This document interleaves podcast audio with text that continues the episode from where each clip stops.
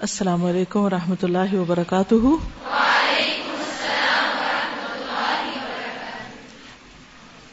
نحمد ونسلی علی رسول کریم اما بعد، فاعوذ باللہ من الشیطان الرجیم۔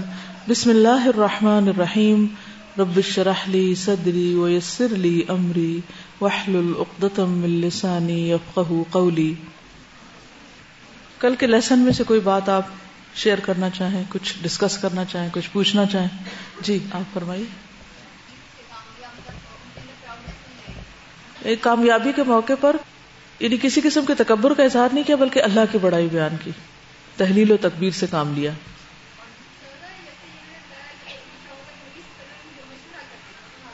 مشورہ۔ جی ہر اہم معاملے میں مشورہ۔ اس سے پتا چلتا ہے کہ آپ اپنے ساتھیوں کو کتنی اہمیت دیتے تھے۔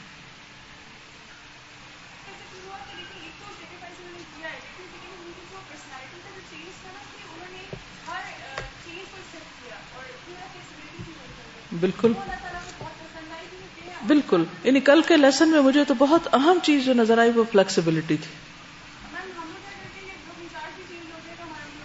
ذرا سے موسم تبدیل ہو جائے، انچارج تبدیل ہو جائے، جگہ تبدیل ہو جائے، روم چینج کرنا پڑے، کچھ بھی چینج ہو تو ہمارے لیے مصیبت ہو جاتی۔ جی آپ فرمائیے۔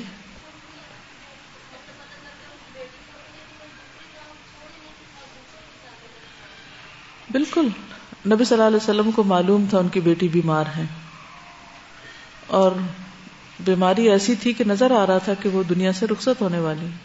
ان کے لیے حضرت عثمان کو جو آپ کے داماد تھے اور جو حضرت رقیہ کے شوہر تھے، اس وقت اسے ایک بہت بڑے اہم کام سے وہ پیچھے رہے، لیکن اجر ان کو مل گیا کیونکہ وہ جان بوجھ کے نہیں رہے تھے پیچھے۔ پھر اس کے ساتھ حضرت اسامہ کو بھی ساتھ چھوڑا۔ تو اس سے بھی پتا چلتا ہے کہ آپ خود تو نہیں رکے، یہ بھی تقسیم کار ہے۔ کچھ لوگ مریض کی عادت کریں اور کچھ لوگ دین کی خدمت کریں۔ چلیے۔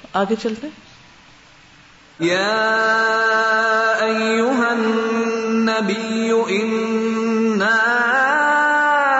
أرسلناك شاهدا ومبشرا ونذيرا وداعيا إلى الله بإذنه وسراجا منيرا وبشر المؤمنين وبشر المؤمنين بأن لهم من الله فضلا كبيرا. بدر کے بعد کے واقعات. اللہ نے بدر میں نصرت و فتح کے ذریعے سے مسلمانوں کو جو اعزاز بخشا مشرقین کے لیے وہ خاصا تکلیف دہ تھا۔ چنانچہ انہوں نے ایسی تدبیریں سوچنی شروع کی جن کے ذریعے سے مسلمانوں کو نقصان پہنچا سکیں۔ یعنی ان کا غصہ اور بھڑک اٹھا۔ وہ بھی اور ایکٹیو ہو گئے کہ کس طرح مسلمانوں کو اب نیچا دکھائیں اور ان سے انتقام لے سکیں۔ لیکن اللہ نے ان کے داؤ پیچ ان کے سینوں پر الٹ دیے اور اپنے فضل سے اہل ایمان کی مدد کی۔ غزوہ بنو سلیم بدر سے واپسی کے صرف ایک ہفتہ بعد اور کہا جاتا ہے کہ ڈھائی تین ماہ بعد بنو سلیم نے مدینے پر حملے کے ارادے سے جمعیت فراہم کرنی شروع کر دی۔ یعنی انہوں نے پلان کرنا شروع کر دیا۔ جواباً مسلمانوں نے ان کے ٹھکانوں پر دھاوا بول دیا۔ یہ بھی ایک اقدامی طریقہ تھا۔ اور مال غنیمت لے کر صحیح سالم مدینہ واپس آ گئے۔ اس سے کیا پتا چلتا ہے کہ انہوں نے یہ انتظار نہیں کیا کہ اچھا ذرا وہ آئے اور ہم پر حملہ کریں تو پھر ہم ان کو پکڑے انہوں نے جا کے ان کو وہیں روک دیا۔ آپ صلی اللہ علیہ وسلم کے قتل کی سازش۔ اس کے بعد عمیر بن وہب جمحی اور صفوان بن امیہ نے نبی صلی اللہ علیہ وسلم کے قتل کی سازش کی۔ اس مقصد کے لیے عمیر مدینہ آیا۔ لیکن آتے ہی اسے پکڑ لیا گیا۔ نبی صلی اللہ علیہ وسلم نے اسے بتلایا کہ وہ کیا سازش سوچ کر آیا ہے۔ اس پر وہ مسلمان ہو گیا۔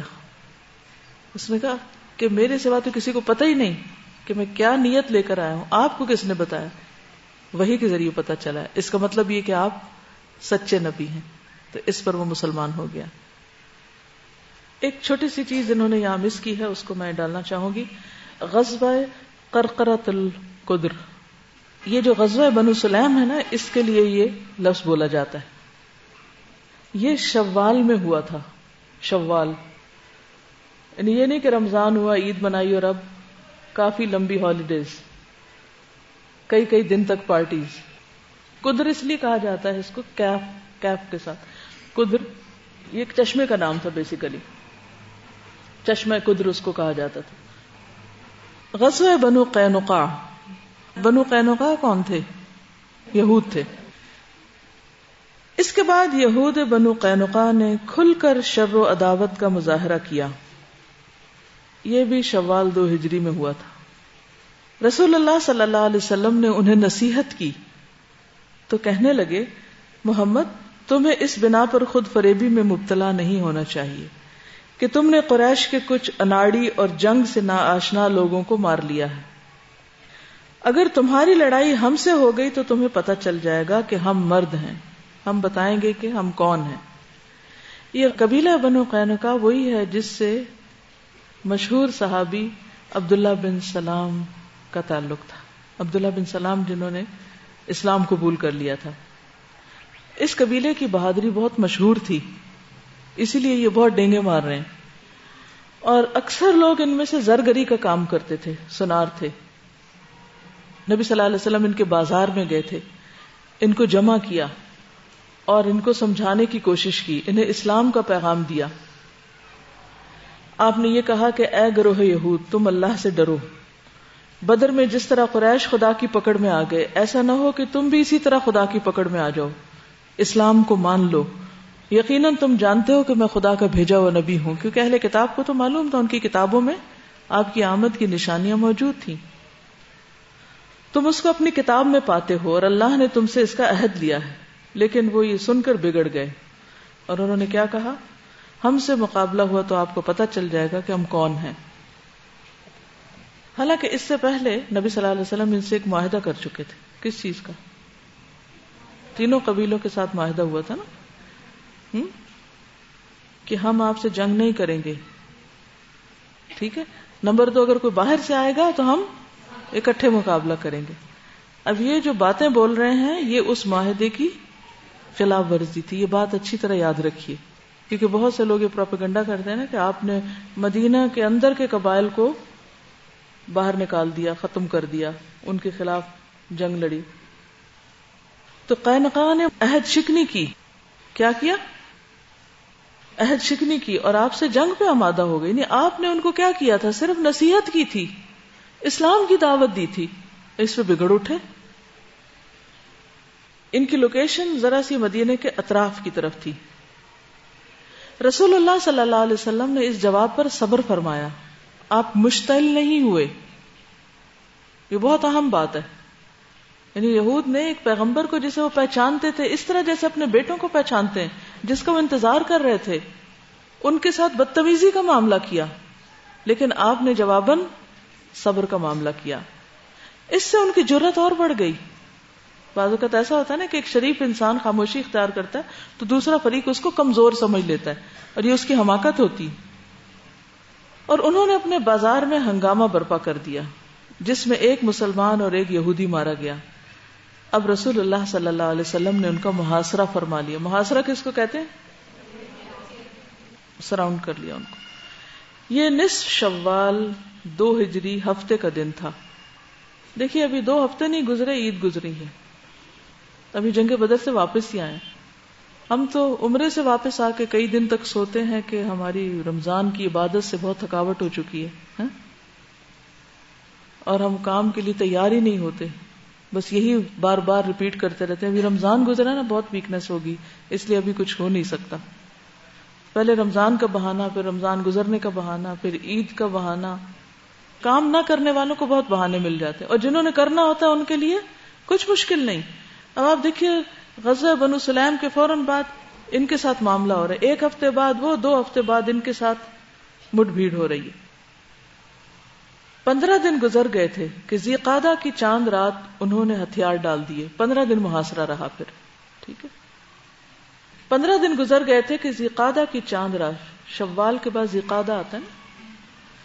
چاند رات انہوں نے ہتھیار ڈال دیے اور رسول اللہ صلی اللہ علیہ وسلم نے انہیں ازراعت شام کی طرف جلاوطن کر دیا، جہاں تھوڑے دنوں بعد اکثر مر گئے۔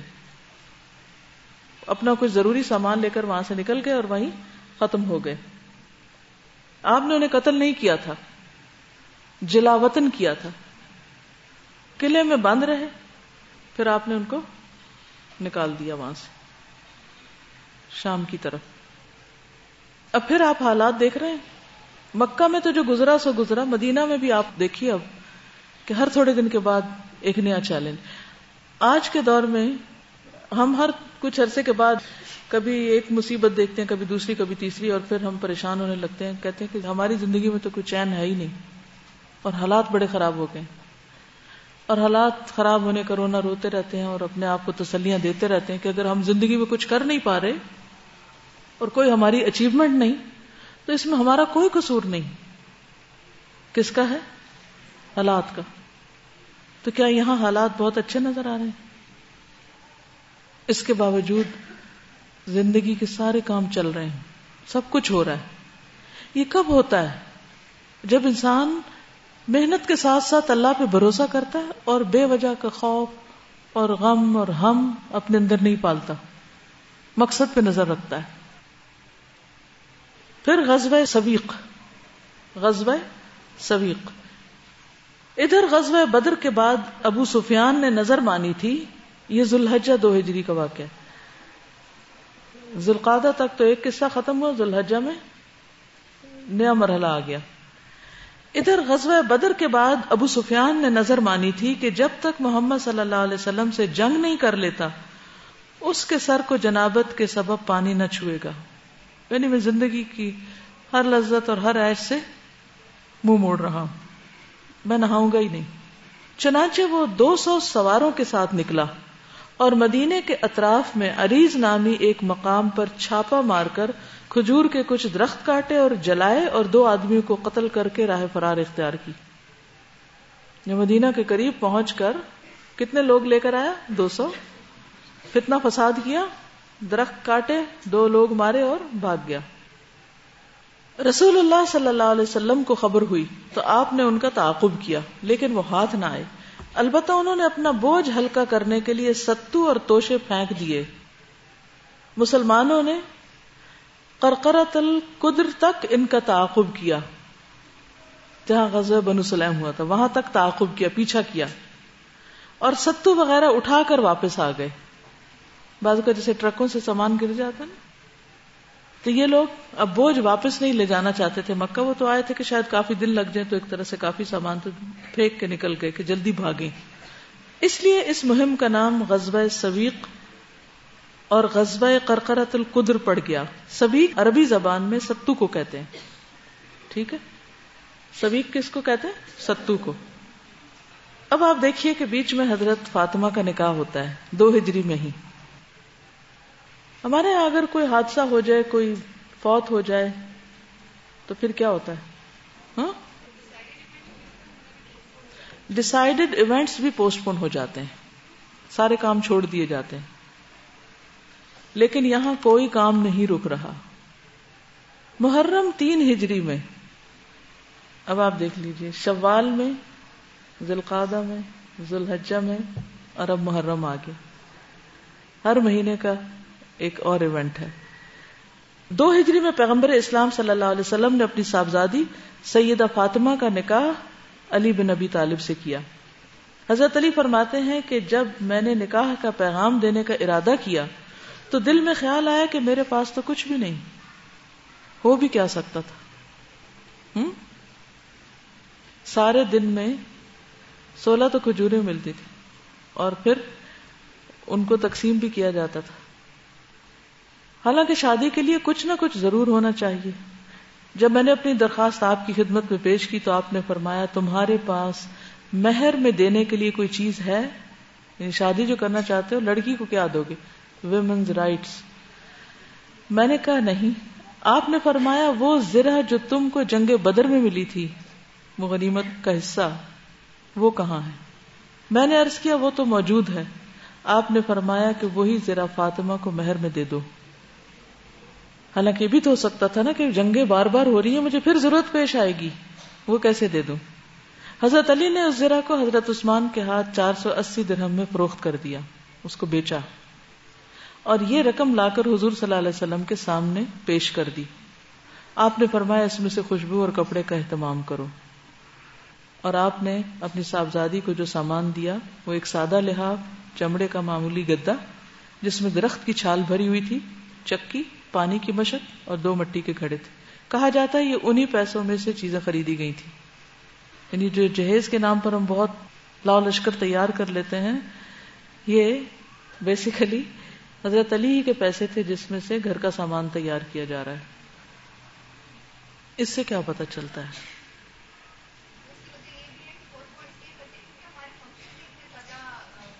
اس میں آپ دیکھیے کہ فنکشن اتنے بڑے بڑے ہوتے ہیں، تیاریاں اس کی مہینوں چلتی ہیں۔ لیکن ان ساری چیزوں کا لڑکی اور لڑکوں کو کیا فائدہ ہوتا ہے؟ سوائے اس کے کہ ان کی شادی دیر سے ہوتی ہے۔ اب فلاں نہیں آ سکتا، چھ مہینے اور لیٹ، فلاں نہیں آ سکتا، چھ مہینے اور لیٹ۔ مجھے کبھی سمجھ نہیں آئی کہ سب کا خیال رکھا جا رہا جن کی شادی ان کا خیال ہی نہیں۔ پھر دوسری بات یہ ہے کہ شادیوں پر لاکھوں خرچ ہوتے ہیں، لڑکی کے مہر پر بتیس روپئے کافی سمجھے جاتے ہیں۔ عجیب منطق ہے۔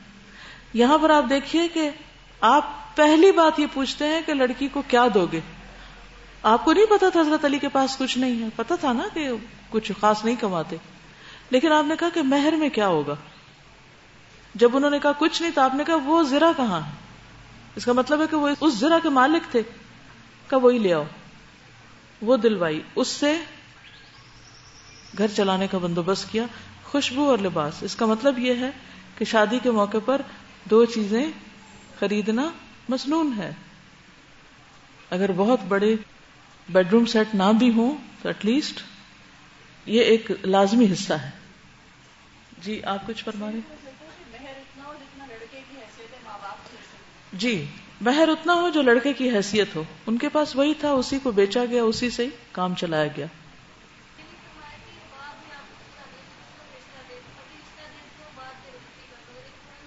جی اور پھر آپ دیکھیے کہ یہ بھی نہیں کہا اچھا پھر لکھ تو دو مہر جو لکھنا ہے۔ پھر دینا ہوا تو دے دینا، نہ بھی دینا ہو تو لکھا ہوا تو ہے نا۔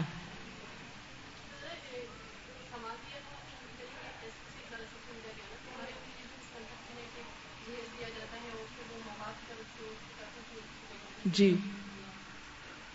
اس میں بہرحال دونوں اوپینین ہیں۔ بعض کا خیال ہے کہ نبی صلی اللہ علیہ وسلم نے اپنے پاس سے دیا تھا، بعض نے کہا ہے کہ اسی میں سے دے دیا گیا تھا یعنی کہ حضرت علی ہی کا تھا۔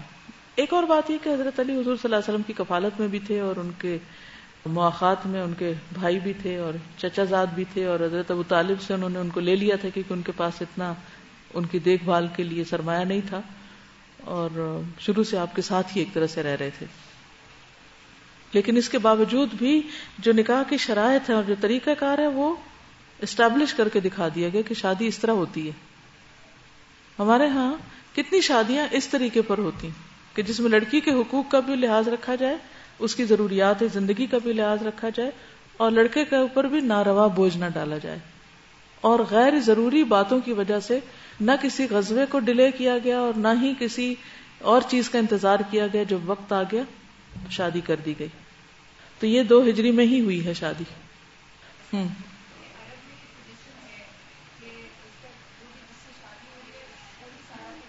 جی ہاں۔ اربوں میں اب بھی ٹریڈیشن ہے کہ جو لڑکا ہوتا ہے وہی گھر تیار کرتا ہے اور وہی مہر دیتا ہے۔ چلیے، آگے چلتے کاب بن اشرف کا قتل۔ یہ شخص بڑا مالدار، یہودی اور شاعر تھا۔ اسے مسلمانوں سے سخت عداوت تھی۔ چنانچہ یہ رسول اللہ صلی اللہ علیہ وسلم اور صحابہ کی حجب کرتا اور ان کی عورتوں کے متعلق غزلیہ اشار کہتا۔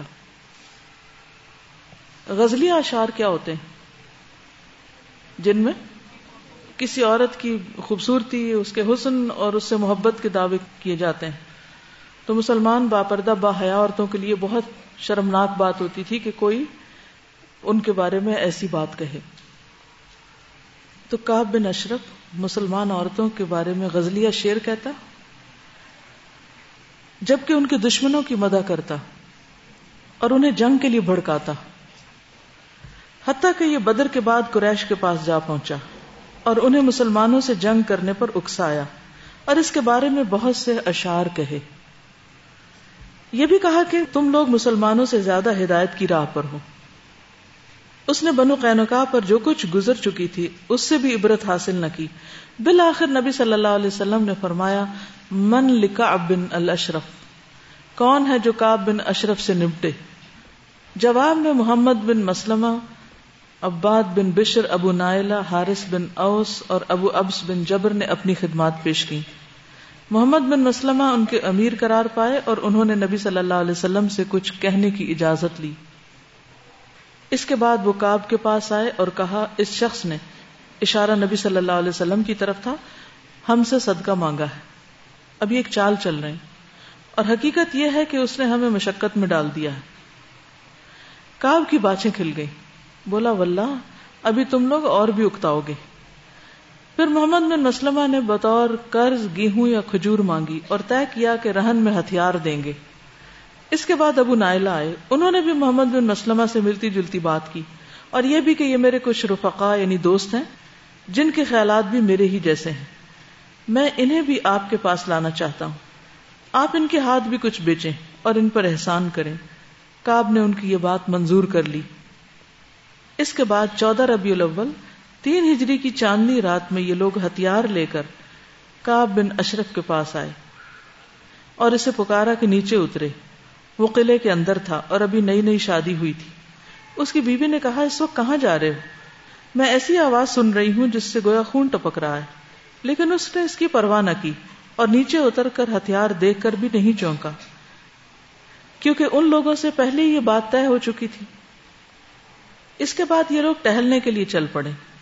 راستے میں ابو نائلہ نے اس کے عطر کی تعریف کی اور اس کا سر سونگنے کی اجازت چاہی۔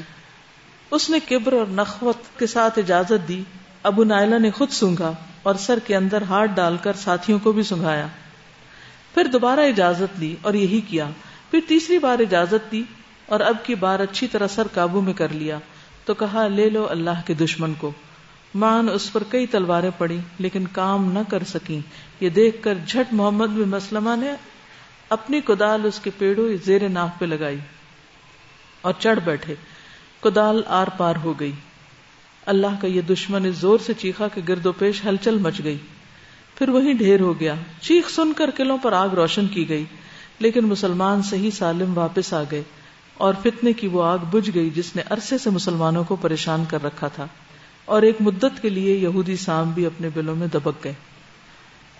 تو کاب بن اشرف اس دور کا آپ یوں سمجھے کہ جیسے آج کے دور میں بعض اوقات صحافت میں کئی لوگ ایسا کردار ادا کرتے ہیں کہ جھوٹی خبریں اور غلط قسم کے بیانات اور اس قسم کے ایشوز کو اٹھائے رکھتے ہیں جن کی کوئی اصل نہیں ہوتی۔ یعنی اللہ واسطے کا بیر مسلمانوں کے ساتھ اور کچھ نہ کچھ ان کے خلاف لکھتے ہی رہتے ہیں۔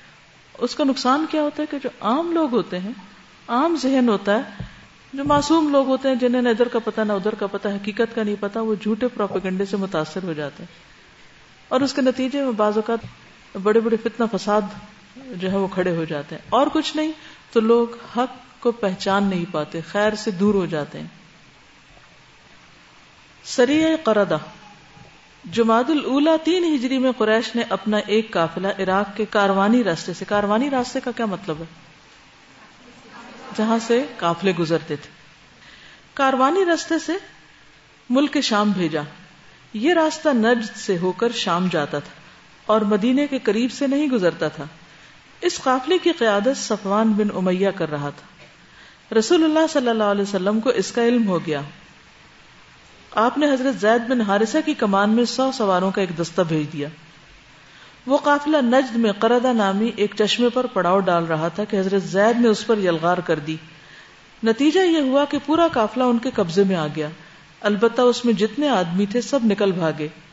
صرف قافلے کا رہنما فرات بن حیان گرفتار ہو سکا اور اس نے اسلام قبول کر لیا۔ مال غنیمت کی مقدار ایک لاکھ درہم تھی۔ اور یہ قریش کے لیے غزوہ بدر کے بعد سب سے زیادہ تکلیف دہ مار تھی۔ آئے تو تھے مسلمانوں کو نقصان پہنچانے، لیکن ہوا کیا؟ خود نقصان اٹھا کر گئے۔ اسی طرح غزوہ غطفان جو ہے، غطفان، غین قا فا، الف، نون۔ محرم تین ہجری میں رسول اللہ صلی اللہ علیہ وسلم کو مدینہ میں یہ خبر ملی کہ بنو سالبہ اور بنو محارب نجد میں جمع ہو رہے ہیں۔ ان کا ارادہ ہے کہ اطراف مدینہ میں چھاپا مارے، سامان لوٹے۔ داسور غطفانی ان کا سردار تھا۔ یہ خبر سن کر آپ نے صحابہ کی ایک جمعیت کے ساتھ غطفان کی طرف کوچ کیا اور مدینہ میں عثمان بن عفان کو اپنا نائب مقرر کیا۔ اس وقت آپ کے ہمراہ چار سو پچاس صحابہ تھے۔ آپ خود جا رہے ہیں اس میں۔ قبیلہ غطفان کے یہ لوگ آپ کے آنے کی خبر سن کر منتشر ہو گئے، پہاڑوں کی طرف چلے گئے۔ صرف ایک شخص ہاتھ آیا۔ صحابہ نے پکڑ کر اس کو آپ کی خدمت میں پیش کیا۔ آپ نے اس کو نصیحت کی اور اس کے سامنے اسلام کی دعوت پیش کی۔ تو اس سے کیا پتا چلتا ہے کہ آپ دراصل لوگوں کو یعنی شریروں کو تو پکڑنے، مگر ادروائز لوگوں کو دین کی بات بھی ساتھ ساتھ بتاتے تھے۔ اس نے اسلام قبول کر لیا۔ سفر کا پورا مہینہ آپ نے اسی علاقے میں گزارا۔ لیکن کوئی شخص مقابلے پر نہ آیا۔ آپ پرامن طور پر مدینہ واپس آ گئے۔ اسی سفر سے واپسی پر آپ ایک موقع پر ایک درخت کے نیچے تنہا لیٹ کر آرام کر رہے تھے۔ اس وقت مشرقین میں سے ایک کا ادھر سے گزر ہوا۔ آپ کو اکیلا پا کر وہ آپ کے پاس آیا۔ اس کے ہاتھ میں ایک تلوار تھی۔ اس نے کہا محمد، تم کو مجھ سے کون بچائے گا؟ آپ نے فرمایا، اللہ۔ اس کے بعد اس نے تلوار رکھ دی، آپ کے پاس بیٹھ گیا۔ آپ نے تلوار اپنے ہاتھ میں لے لی اور کہا، اب بتاؤ، تم کو مجھ سے کون بچائے گا؟ اس نے کہا، آپ بہتر تلوار لینے والے ہیں۔ کن تخیر آخر دن آپ نے اس سے یہ وعدہ لے کر اسے چھوڑ دیا کہ وہ آئندہ کبھی آپ کے مقابل نہیں آئے گا۔ تو غزب بنو غطفان بیسیکلی کیا تھا؟ غطفان کے علاقے کی طرف آپ صحابہ کو لے کر گئے تھے، لیکن وہ لوگ پہاڑوں پر چلے گئے۔ صرف ایک آدمی نظر آیا جس کو صحابہ نے پکڑا اور وہ بھی مسلمان ہو گیا واپسی پر۔ یہ واقعہ پیش آیا جو آپ نے بچپن سے کہانیوں میں سن رکھا ہوگا۔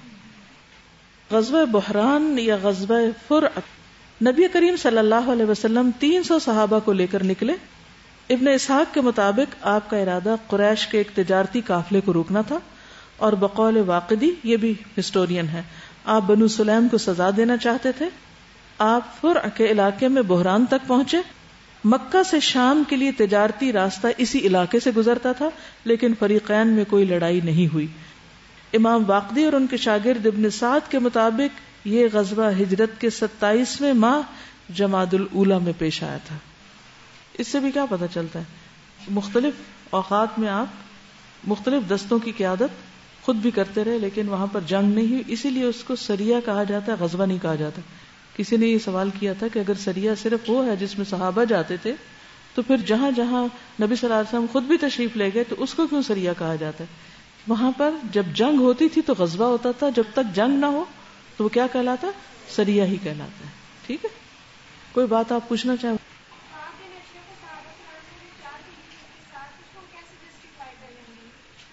کیوں جسٹیفائی نہیں کریں گے؟ اس لیے کہ جتنا وہ نقصان پہنچا رہا تھا اور مدینہ کا لیڈر کون تھا؟ آپ صلی اللہ علیہ وسلم تھے نا؟ کیا کسی علاقے کے لیڈر کو یہ پہنچتا ہے کہ وہ وہاں کے شر پسند یا مفسد افراد پر کاروائی کرے؟ کوئی پولیس کا باقاعدہ انتظام نہیں تھا یا نظام نہیں تھا؟ صحابہ کرام جو اصحاب صفحہ میں سے تھے، وہ تعلیم بھی حاصل کرتے جب کبھی آپ کسی سریا پر ان کو بھیجنا چاہتے اس کے لیے بھی تیار ہوتے۔ جب آپ اپنے ساتھ لے جانا چاہتے، تو اپنے ساتھ بھی لے جاتے۔ آپ نے اوپن اس میں کہا تھا۔ اس سے پہلے اس کو سمجھایا جا چکا تھا۔ اب آپ دیکھیے کہ ایک شخص شاعر ہے انفلوئنشل ہے، مالدار ہے۔ لوگ اس کو فالو کر رہے ہیں۔ وہ جنگ بدر کے بعد مکہ تک گیا ہے دوبارہ ان کو بھڑکانے کے لیے کہ پھر آؤ لڑنے کے لیے۔ مسلمان عورتوں کو چھیڑ چھاڑ کر رہا ہے۔ ایک کے بعد ایک خرابی کر رہا ہے۔ کیا کسی بھی معاشرے کے اندر ایسے لوگوں کو چھوڑ دینا چاہیے؟ نہیں. آپ نے فرمایا، من لکھا بن اشرف. کون اس کی خبر لے گا؟ تو جو اس کے لیے خود تیار ہوئے، وہ آ گئے. انہوں نے آپ سے اجازت لی، آپ نے اجازت دے دی، اور اس کے بعد انہوں نے جا کر اس کا کام تمام کر دیا. اس میں جسٹیفیکیشن کی کیا بات ہے؟ اس لیے کہ اس کے علاوہ کوئی طریقہ نہیں تھا، قلعہ بند تھا وہ. معمولی لوگوں میں سے نہیں تھا۔ یعنی اس تک پینیٹریٹ کرنے کے لیے کوئی طریقہ تو کرنا تھا نا۔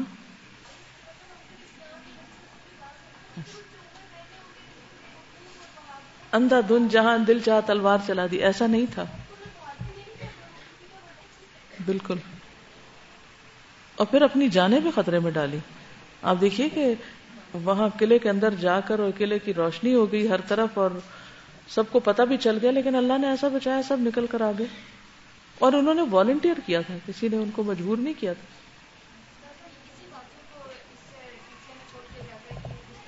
خود سے خود کسی چیز کے اوپر ایکشن نہیں لینا چاہیے۔ جب تک اس کو یعنی آپ دیکھیے کہ نبی صلی اللہ علیہ وسلم اس وقت کسی خاص کسی آرگنائزیشن کے لیڈر نہیں ہے آپ مدینہ کے اسٹیبلشڈ ریاست کے سربراہ ہیں۔ ٹھیک ہے؟ تو اس سسٹم کو بھی سمجھیے۔ اب ہر شخص اپنی ڈسکرپشن پہ اٹھ کے چل پڑے تو یہ درست نہیں۔ جی آپ فرمائیے